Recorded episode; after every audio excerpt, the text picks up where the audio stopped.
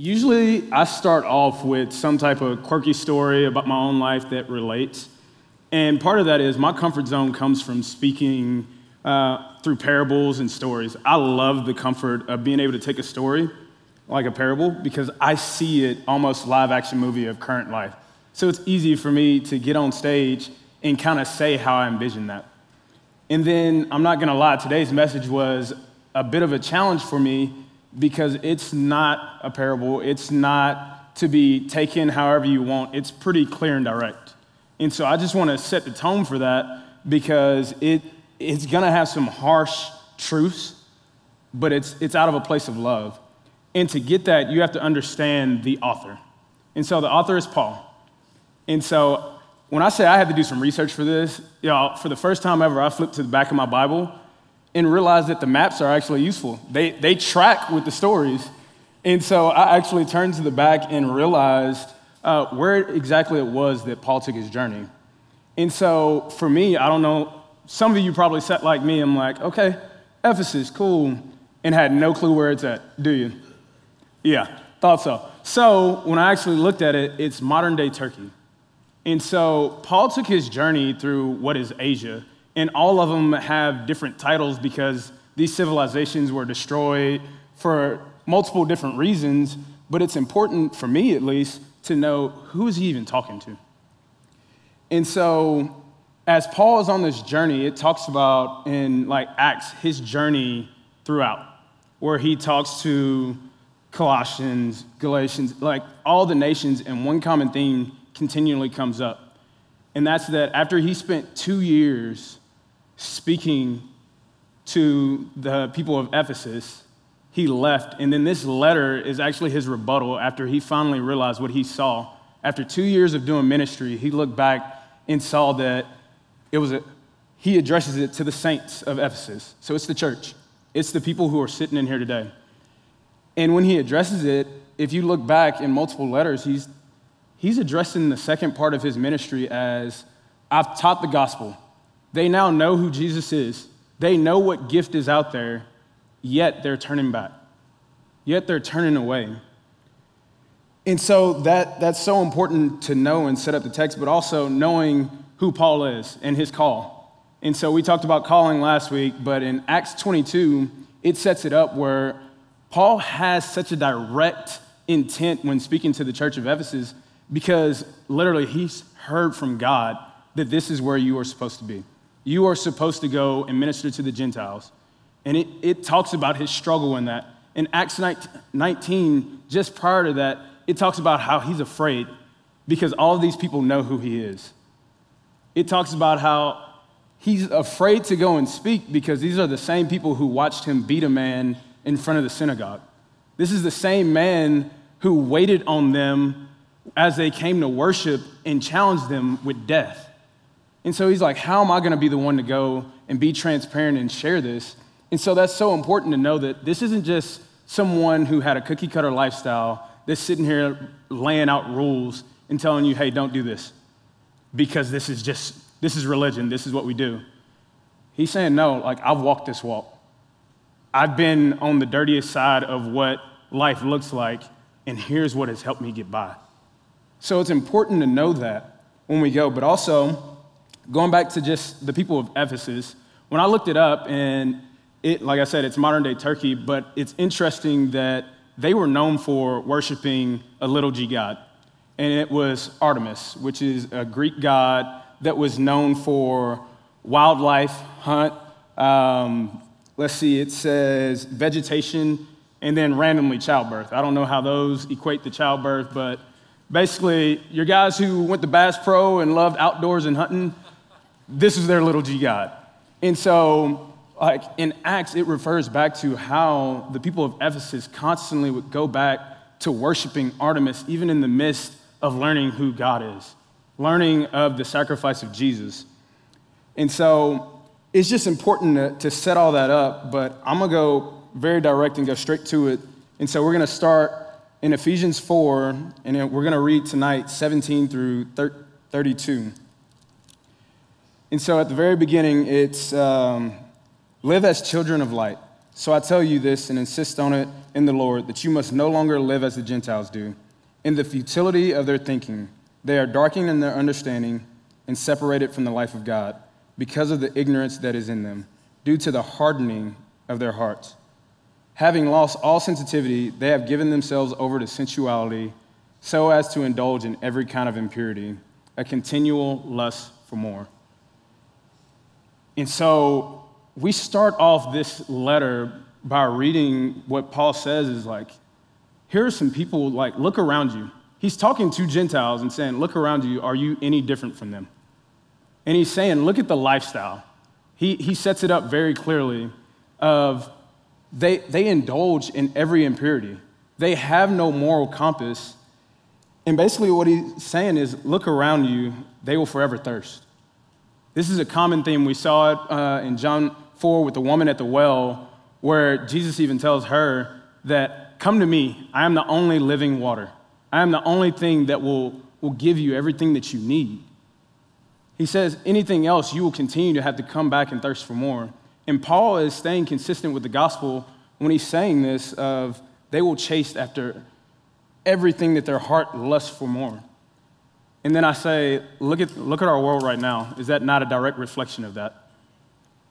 I mean, as young adults, most of us are walking in careers, and how often do we stumble with the thought and the danger of, I want more money. I want this promotion.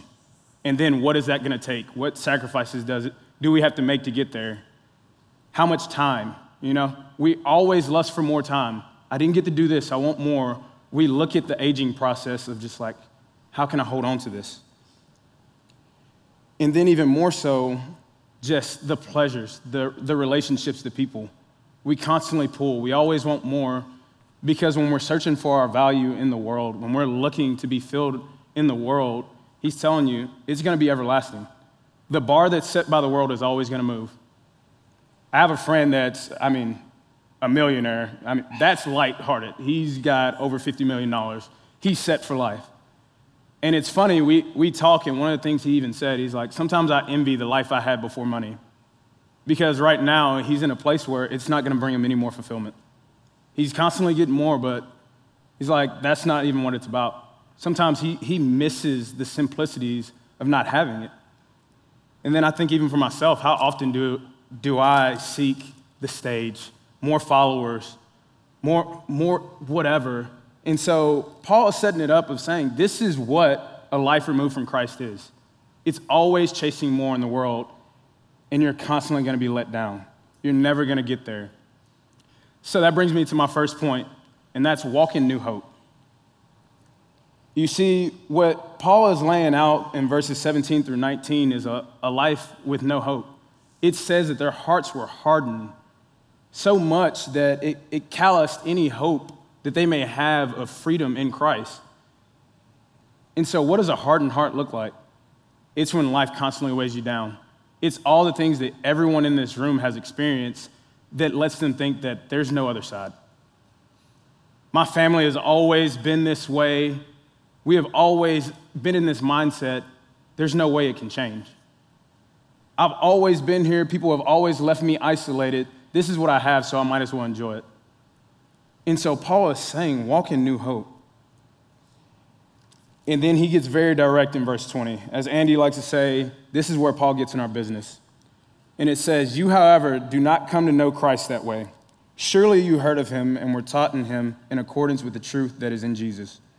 You were taught with regard to your former way of life to put off your old self which is being corrupted by its deceitful desires, to be made new in the attitude of your minds, and to put on the new, the new self created to be like God in true righteousness and holiness.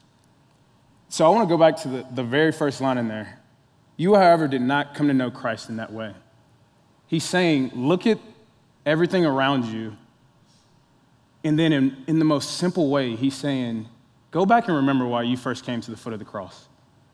Remember why, not that you wanted me, but the day that you came and said, I need you, God. I need you in my life. Because everything I've done up until this point has left me wherever. And so I know personally for me, it, it came my freshman year of college. I was on the wrestling team. Athletics is going well. That's where I, saw a lot of my value. If athletics was going good, then life was good. If it was going bad, life was going bad. Constantly changing bar. I lived for the nightlife. I lived for the party. I'm, I'm still a social person, but at that time, it was for a totally different reason. Was because I wanted so badly for someone to connect with me, someone to have those conversations, someone to be there because I didn't feel like I had those true relationships. I think back on my relationship with my dad and how, like, I wanted so badly for someone to just love me. And so I looked for that in every way and shape and form of relationships. And what Paul is saying in this first line is just take a moment back and reflect. Why did you even come here in the first place? Why are we having this conversation in this church? You came to Christ because you needed something. Why would you ignore that? And then he knows his audience. In verse 21, he says, Surely you heard of him and were taught in him in accordance with the truth that is in Jesus. And for me, when I read that, I can't help but think that he just kind of had this sarcastic, like, poking of the bear of, like, I mean, if you came to the foot of Christ, you know exactly why you left. There's nothing to look back to. And he's saying, surely, I mean, that is if you got to the foot of the cross. And so, in that, I feel like it's a very harsh, but in the most loving way of saying, Do you know Christ? Have you ever had that encounter to reflect on? Because right now, he's saying, You're turning away, and for some of you, you're turning away because you never knew. You never had that experience, you never knew truth. In John, there's somewhere where it says that Jesus literally says, I am the way, the truth, and the life. The only way to the Father is through me. So, going back, do you know Jesus or don't you? Surely. And so, after that, he comes out of it and says, The moment you realize it's not enough, Paul gets real and says, Have you forgotten why? Like I said, think back to the day that you first came to the cross. And then he, he fast forwards down in 21 and he says, Assuming you do know truth, again. And so you didn't like whatever you, you left. Why walk back? Just think about that. You didn't like what you had, you hated it. Why would you go back? It's not logical, yet we all do it. In Romans 6:21, this is another letter from Paul, he even says, What benefit did you reap from the things you're ashamed of. He's saying, like, what do you gain from even looking at this? What do you gain from going back? You already know the despair.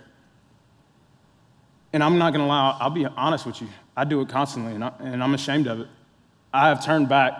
There's been moments where, out of my loneliness, I have picked up a drink and just sat there thinking that this will fix something, and it didn't. It just left me there wondering, why did I even touch this in the first place? I know where to go. Yet I think Jay said this we want the kingdom, but we don't want the king. We want the kingdom, but we don't want the king. So often we know exactly what's going to fix our problems. We know what we're turning to, and yet we still walk away. And so for me, I can't help but reflect back on a story uh, of Moses. And so to set it up, Moses is the guy who led the people out of Egypt, right? Out of slavery, out of all the hurt, they literally had to bear hard labor. They had no freedom. And at some point, Moses hears from God.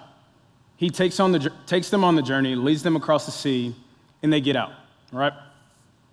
And it's funny because this is a direct reflection of what's going on now. He says, as soon as they got to the other side, they found freedom. How quickly did they turn back to worshiping this gold calf? He went away for some quiet time with, with God, and as soon as he came back, they're worshiping this gold calf. They're complaining because it wasn't in their timing. And so they're like, well, why did we come here? We were better off as slaves.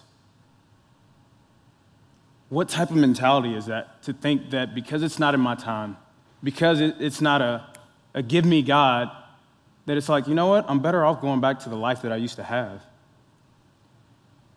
And in that, it's, it's crazy that even Moses dealt with this in the Old Testament. Here we are in, in the New Testament. Paul's dealing with it, and we're still dealing with it today.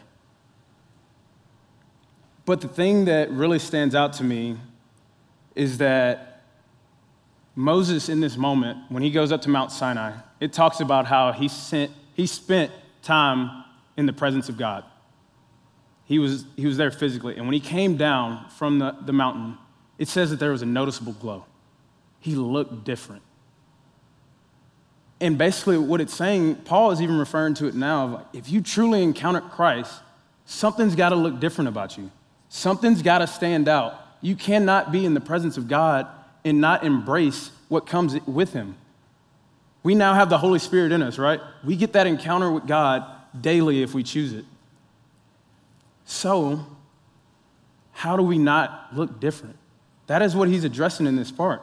He's saying, You're the church. I've just laid out for you what the Gentiles look like. And he's saying, Most of you look exactly the same. But you, you're wearing the badge of saying, I am a Christ follower, but you, you don't look the part. And so that leads me to the second point, which is you have to walk with purpose. You see, once you chose to walk this life out, once you chose to be in the presence of God, there was something about you that has to that have purpose. You have to know where you came from. But more than anything, you have to know why you're walking it out now. Why? Because of the encounter with God, because of that specific moment. And so, this next part I think is, is so interesting how Paul, with the, the very slight of a word, changes the whole tone of the message. He goes from this large theological banter of like, Here, here's your life with Christ, here's your life without.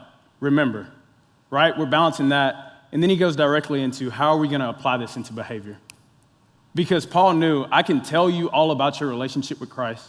I can tell you all about what one looks like and what one doesn't. But if I don't tell you how to get there, you're prone to wander. You're prone to try and figure this out. And so, in this next part, I want you to bear with me, but it's, it's very direct.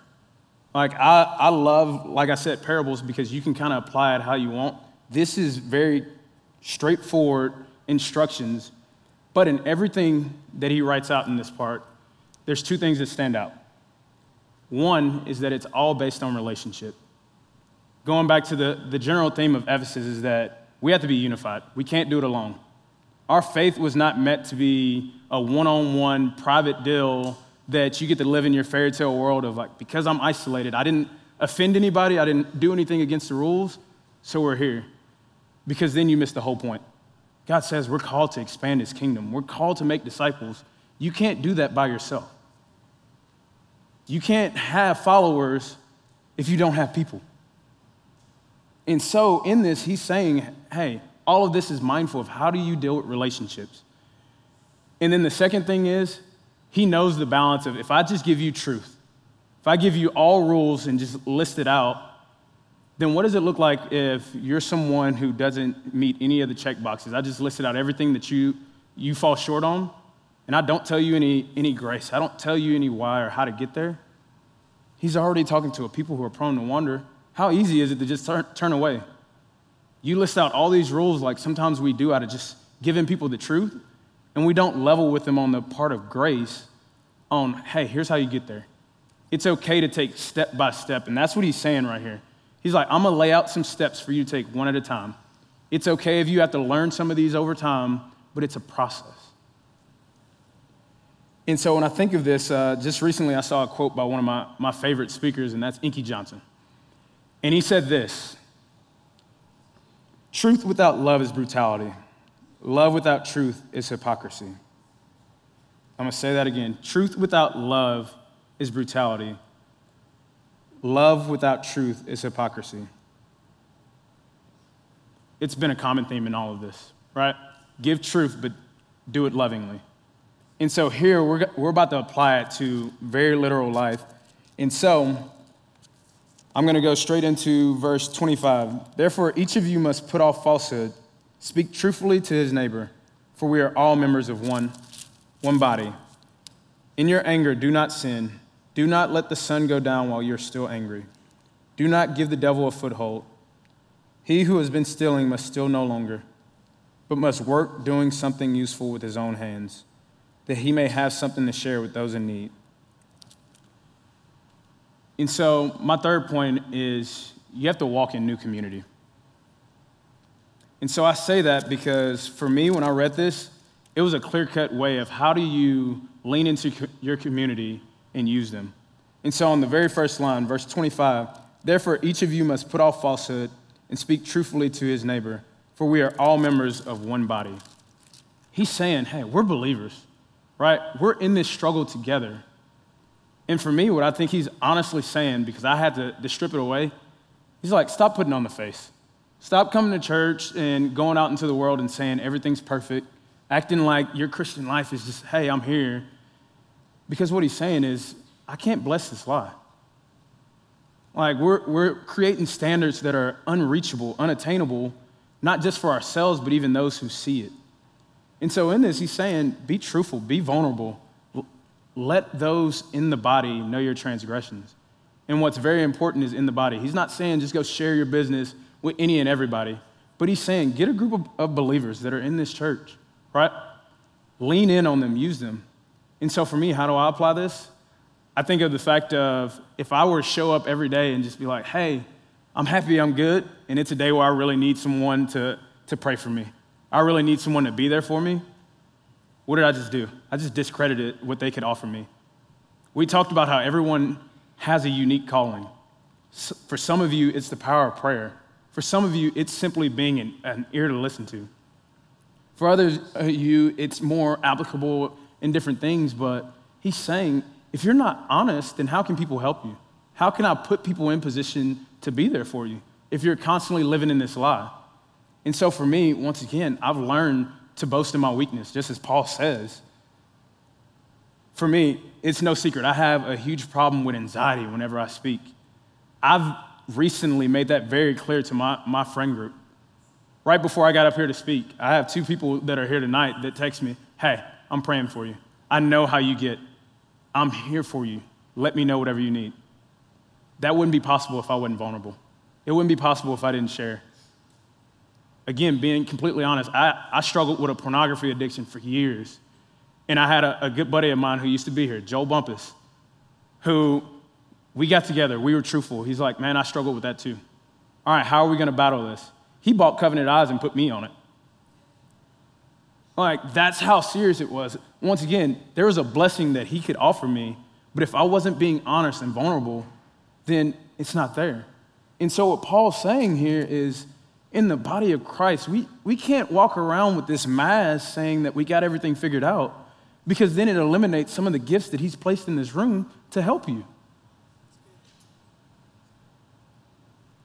And so then we go to the second part. In your anger, do not sin. Do not let the sun go down while you are still angry. And do not give the devil a foothold. Once again, this is important to know the author. Paul is not a stranger to conflict with other believers, even more so, other disciples. Like if you go back to Acts, it talks about where he had a very clear cut disagreement with Barnabas to the point where they went on two separate journeys, splitting the disciples. And he saw the consequences of what comes when you're not unified. And so, what he's saying here is, I'm not naive enough to know that every believer in here is always going to have the same idea, the same method of applying it in different things. Taylor said it before like, hey, we're made to be different. That's how God wanted us to be, right? But he's saying, don't let those differences bring anger to you, which then creates sin. Because sin interrupts our calling. There's certain moments where if you let, if you let anger just fester, it turns into an action. And then when you start to act on it, now you have a problem. We're two people walking in our calling, and suddenly if I'm taking ill hearted action towards you, guess what? Somewhere in there, we're, we're being distracted from the whole point, which is God's work. I can't do God's work out of an evil heart. So, how are you doing it angry at, at your brother who you're walking it out beside? And so he says, Don't let the sun go down while you're still angry, and do not give the devil a foothold. I mean, he's saying it. Any small section of sin, any small opportunity, he's saying the devil is going to take it and run with it. We see it all the time. We see small groups dismantle because of one difference. You've walked in love and truth with each other for however long, going through scriptures, and now, off of one difference, you're dismantled. Right? Some of you have experienced that. And that's what he's saying. Don't don't let these small things get you away from what's truly benefiting God's kingdom. And then we go to verse 28. He who has been stealing must steal no longer, but must work, doing something useful with his own hands, that he may have something to share with those in need. And so, for me, the first part of this is very clear. If you're stealing, you can't really be giving away stuff, right? Like, if you steal my TV, you can't go and gift it to somebody else. That's just bad logic. I'm, I'm gonna be upset. The person who has it, it's not theirs to keep. But even more so in this, he continues on saying, Work hard so that you may have something to offer those in need. Going back to, we talked about calling, and some of you, like, you, you're business minded. And there's a balance of that desire, but some of you, he's gonna put you in position to fulfill the needs of other believers. That is part of your calling. He's gonna truly give you great favor to be able to benefit others in the kingdom. But he's saying, like, hey, if you're, if you're shortcutting it, if you're cheating the system to get where you're at, how can you, out of a good heart, give that away? How can you serve other believers when you didn't even get it out of the heart that God has given you?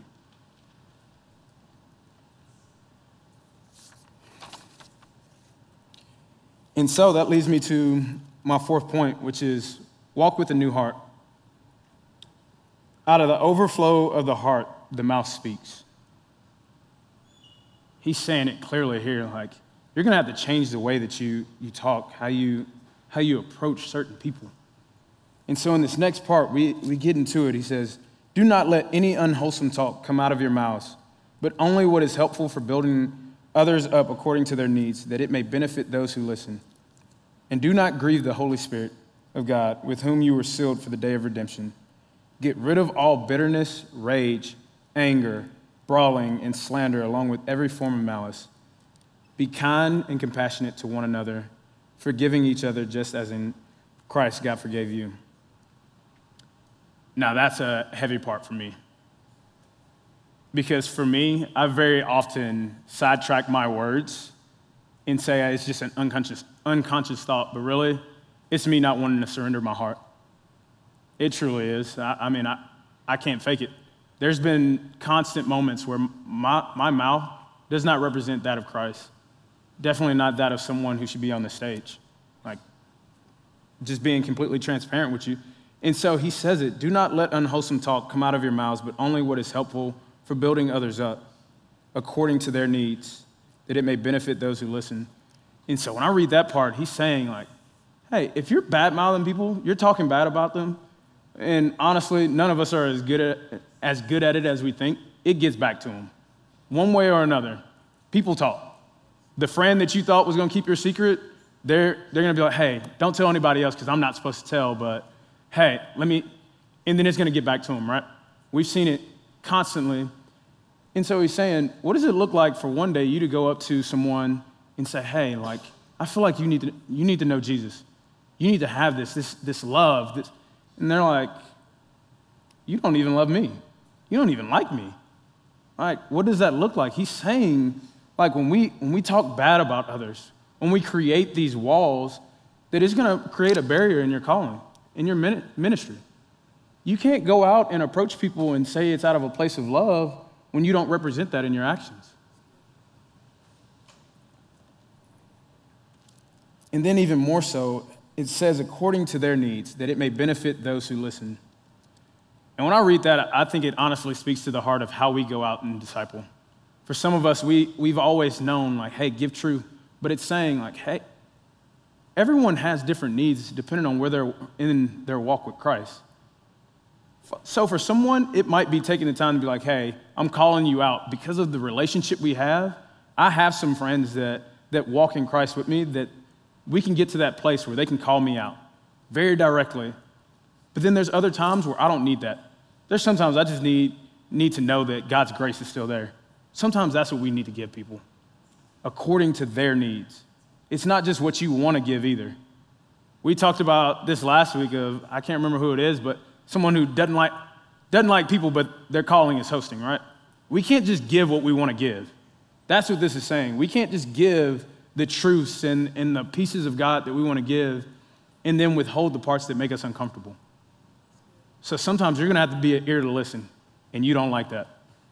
Sometimes you're going to have to be the person that's going to speak up, and maybe you're used to being a fly on the wall. For some of you, it's going to cause action. You're going to have to go and call out a friend that they trust you, they love you, but you're too afraid to just call them. And he's saying, do it according to their needs, that it may benefit those who listen.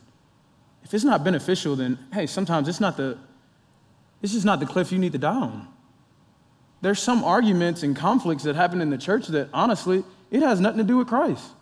It has nothing to do with the ultimate goal that we're chasing. It just has to do with our own selfish agenda. And he's saying if that's the case, it has no place in here. It has no place in conversation in the church. And so we continue on. And do not grieve the Holy Spirit of God, whom you, whom you were sealed for the day of redemption. Get rid of all bitterness, rage, anger, brawling, slander, along with every form of malice. And here he's talking about that hardened heart that we, we mentioned earlier. Like, how do you get a hardened heart? It's sitting in these, these emotions, sitting in bitterness of someone who hurt you, sitting in rage because of something that didn't go your way. And right here, he's giving us very clear cut things, saying, once again, out of the hardened heart, you will callous and turn back to your old ways. Out of the hardened heart, you will lose all hope because if you just sit there long enough, you start to believe it. You start to sit in it and it festers. All of us have sat there at some point in those emotions, right? We sat there so angry and we have no, no idea why. We're enraged and it's just like, how can you see God and, and, and you're in a place of rage? And so he, he's given us very clear cut be kind, compassionate to one another, forgiving each other just as Christ, God, forgave you. And so, right here, it's my fifth point, and that's walk with a new heart. God's saying, you can't, you're not going to be able to fulfill my calling and walk with me with this hardened heart. We saw it at the very beginning of the text from Paul. He's saying, you're going to have to, you're going to have to soften up. You're going to have to allow people in. You're going to have to get over some things. And again, Paul is one of my favorite characters in the Bible. And this is something that because we know the author, we know did not come lightly. This man has walked out being the person who murdered, lied, abused, far worse than I'm assuming anyone in here has done. And so he's not telling you this out of a place of like, hey, you just got to forgive. It's that easy. He knows the difficulty that, that comes with it. He knows the challenge that he's setting before you. And that's why he says it. Like, here's the things that replace with that kindness, compassion, forgiving others. And when I say that was one of the hardest things I've ever had to do, I'm gonna get ready to close with this, and that's like when I had to walk out forgiveness with my dad. For those of you who don't know, at one point we had a strained relationship to where we didn't talk for seven years. And I had to walk out forgiving him. And I did like I feel like I do with a lot of my faith. I'm like, oh, easy enough. God, I, I love you. I trust you. I'll do this. And then my mentor at the time, Abraham Wright, came to me. He's like, all right, how do we walk this out? I'm like, I don't know. I guess pray. He's like, all right, let's start there. And here I was, like, fully prepared, thinking that I could submit that easily. And I didn't really analyze the steps that I needed to take. And all that came out of my mouth was, God help this man. Abraham looked at me, he said, That's all you got? I said, That's all you're getting. And that quickly I realized my heart was not there. I was like, It's not gonna be easy. It's not just saying, Hey, I forgive you. It's a process, it takes time. And so for me, my first steps were like, Hey, you gotta learn how to pray for him. You gotta soften your heart. And so for me, that began with, God, I pray that he's, he's finding you, regardless of if he ever finds me. Removing that selfishness, right? And then, so during that seven year period, my dad got remarried. He also had a, a son. And so for me, then my prayer became God, like, allow him to be a better dad than what I ever experienced so that my, my brother never has to experience this, softening my heart. And I didn't even know it over time. Abraham's just walking this out with me. Allow him to be a great husband so that he can be an example so that my brother doesn't have to question whether he can ever do that. And then it became, God, I, pray that he's seeking after your heart so that he can lead the family that he has. He had two stepkids at the time. And then eventually it all was removed of like, God, regardless of if I ever get to experience this, I have you, that's enough. But I still want to pray for him. That was my process of softening my heart. That was where my life had to change. Because Abraham made it very clear. He was like, at the time, I was, I was doing FCA at my school, I was walking things out. And sometimes we confuse our sin and our, our current moment of like, hey, As long as I'm doing ministry, sometimes we get confused in all the good that we're doing, and we try and ignore the one thing that's still in our back pocket. That's what I did. I tried to lock it away, and then when we came to that moment, that first prayer, I realized, God, my, my heart is hardened. I'm not there. And so, what do we do with this information? For me, I, I have three simple so whats that I just want to apply. The first one is Have you moved? It's so easy to, to look at this and say, like, God, I'm, I'm chasing after you. I'm walking this out. I'm, I'm walking with you, and then realize that you have not moved. If you haven't moved, your actions invalidate everything that you said you believe. I'm moving. Do any of you believe I'm moving right now? Because there's no action. So look at it. Have you moved? Second thing, remember why you started walking. Again, for me, I go back to like the moment where I first had to pray for my dad. And I remember how, how broken, how, how hardened and raged. Uh, even if you mention his name, I was like, don't say that. For my mom, if she even compared me to him, even in the most kind hearted ways, it'd send me off the deep end. Because I, I was so enraged that I was like, I want nothing to do with that man. And little did I know the process that would come would completely change my life with forgiving him.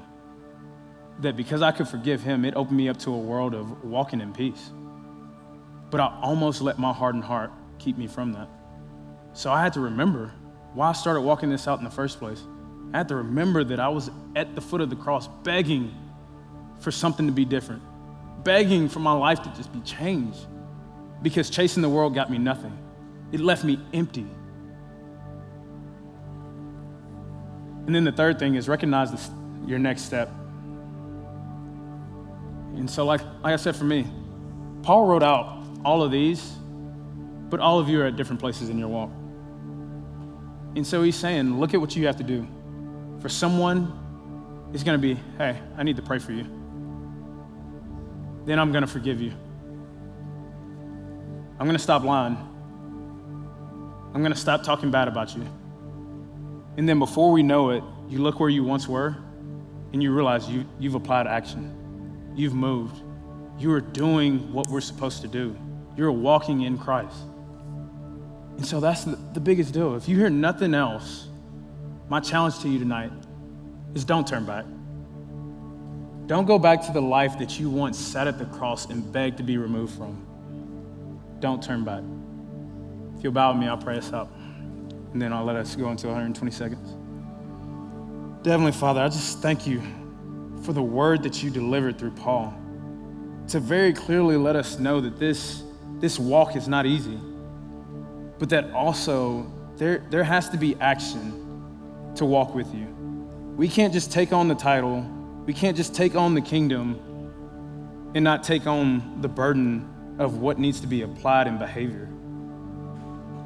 And so, God, I ask that uh, you would reveal in each and every one of our hearts what is it that we need to chase after you with? What is it that we're still chasing in this world that you're like, hey, this will be a continuous chase until you find me. Who in here needs a why? Who in here does not know you, Lord? I ask that you would reveal that in their hearts. That you would let it be clear that they are chasing the world and that they need something that will, that will quench that thirst. And then finally, God, I ask that you would help each and every one of us recognize the next step that we have to take that we'd understand that this is a process, that it's over time, but that we're walking at the pace of grace. That He's not saying, hey, I need you to change everything overnight, but I do need you to change. I need you to look different.